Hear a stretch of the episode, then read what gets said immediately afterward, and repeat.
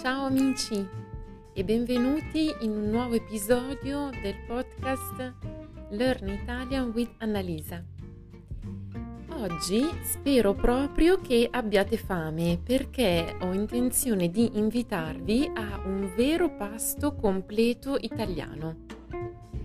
E infatti non sarà un podcast sui cibi italiani, ma sarà piuttosto un podcast eh, diciamo su tutto ciò che sta intorno ai deliziosi piatti della cucina italiana. Quello di cui voglio parla- parlarvi oggi eh, sono dei termini utili, formule di cortesia o anche espressioni di convivialità, ma anche curiosità culturali. Insomma, tutto ciò che vi farà sentire più eh, a vostro agio la prossima volta che vi troverete seduti con un menù eh, in un ristorante italiano con un menù tra le mani. Immaginate allora di essere seduti eh, in un ristorante italiano e eh, immaginate che il cameriere arriva e vi porge il menù.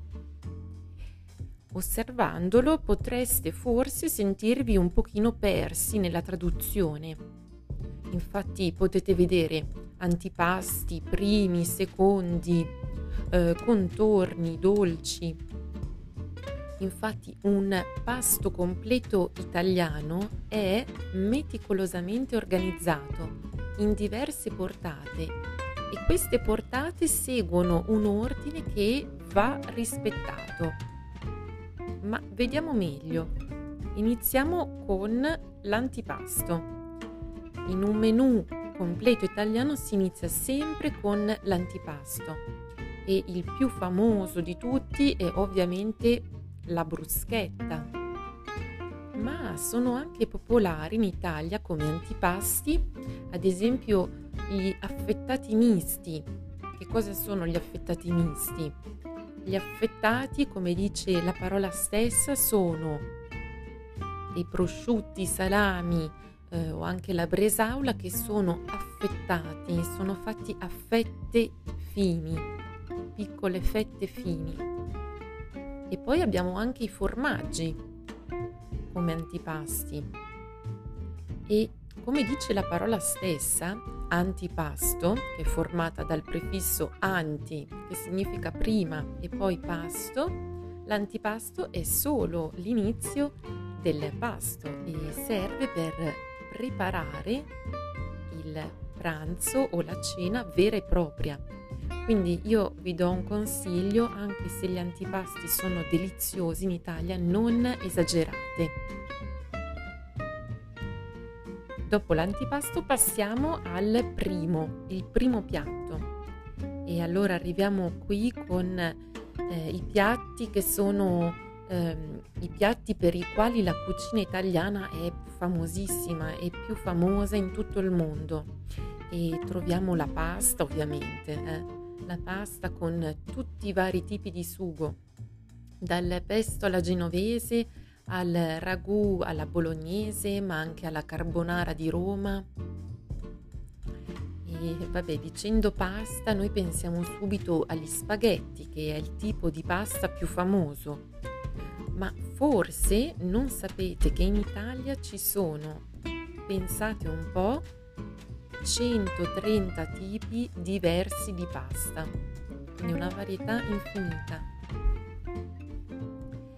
Allora, qualsiasi sia il tipo di pasta che scegliete, mi raccomando, c'è una regola da dimenticare, da non dimenticare, scusate, da ricordare sempre. Ed è questa. Ricordatevi che davanti a un piatto di pasta, l'unica, e dico l'unica posata autorizzata è la forchetta. Eh sì, è la forchetta anche per gli spaghetti. Gli spaghetti infatti vanno avvolti intorno alla forchetta e non vanno mai e poi mai tagliati per rispettarne l'integrità originaria. È una regola importantissima da ricordare. E poi allora sempre in tema di primi piatti abbiamo anche il, il risotto. Il risotto è un primo piatto importante e anche altrettanto delizioso eh, della tradizione culinaria italiana.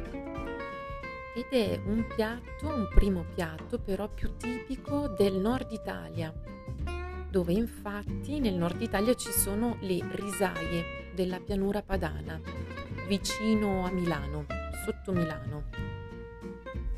Dalle risaie si coltiva il, il riso che poi si utilizza per fare il risotto. E veniamo adesso al secondo. Il secondo, dopo, quindi dopo l'antipasta, dopo il primo, abbiamo il secondo. Il secondo è un piatto che può essere eh, di carne oppure di pesce. Carne o pesce a seconda dei gusti personali e anche della tradizione regionale in cui vi trovate.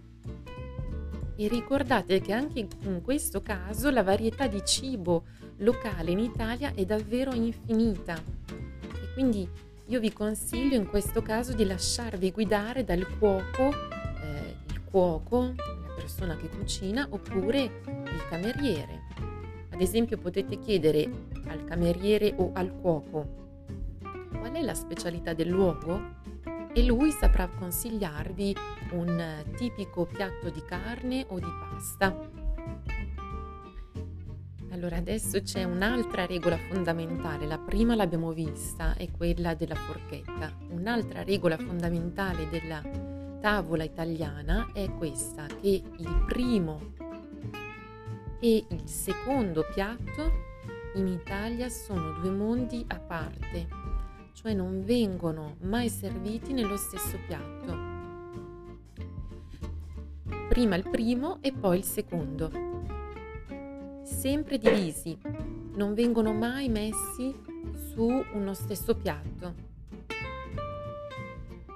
Il secondo, eh, il secondo piatto può poi essere accompagnato da un contorno, un contorno che proprio come dice la parola sentite bene, contorno è ciò che sta intorno al piatto ed è tipicamente un eh, si tratta di verdure, cioè insalata, spinaci, carote, broccoli, ma anche patate a volte. Questi sono i contorni e vanno serviti insieme al secondo. E poi arriviamo alla fine del nostro menù e alla fine ovviamente c'è il dolce. Il dolce finalmente. E anche in questo caso, allora, avete un sacco, moltissima, un sacco vuol dire moltissima scelta. Abbiamo tantissimi dolci, fra i più conosciuti abbiamo i cannoli, la pastiera, la pastiera napolitana, ma anche lo strudel del Trentino Alto Adige. E poi abbiamo il padrone di tutti i dolci che è sicuramente il tiramisù. E anche in questo caso il nome è rivelatore perché pensate un po' tiramisù, quindi abbiamo tira che è l'imperativo di tirare, tu tira, mi, me e su in alto tirami su per il potere che questo dolce ha di tirarci sul murale ogni volta che lo mangiamo. Bene, adesso che il menù è perfettamente chiaro ai nostri occhi, non abbiamo più dubbi, possiamo finalmente chiamare il cameriere. E allora lui probabilmente inizierà con una frase come ha scelto o che cosa desidera e noi possiamo possiamo ordinare dicendo, beh, come primo piatto vorrei, come secondo vorrei e via dicendo e così via. Ecco adesso un punto che è un po' controverso, sebbene le regole del Galateo, il Galateo è quello che possiamo chiamare l'etichetta, un po' differiscono su questo punto, però in generale io direi che prima di mangiare, prima di iniziare a mangiare, in Italia è molto molto eh, benvenuto, gradito dire buon appetito. Buon appetito. e anche di rispondere con grazie e altrettanto. Grazie e anche a te, grazie e altrettanto. E poi ecco, se fate un brindisi perché festeggiate qualcosa, quindi fate un brindisi, si può dire salute oppure cin cin. In Italia salute cin cin con i bicchieri eh, si dovrebbe far toccare leggermente i bicchieri e poi c'è un po' di eh, superstizione, sapete che gli italiani sono un pochino superstiziosi, si dice che mentre si fa il brindisi, mentre si dice salute cin cin, ci si deve guardare negli occhi.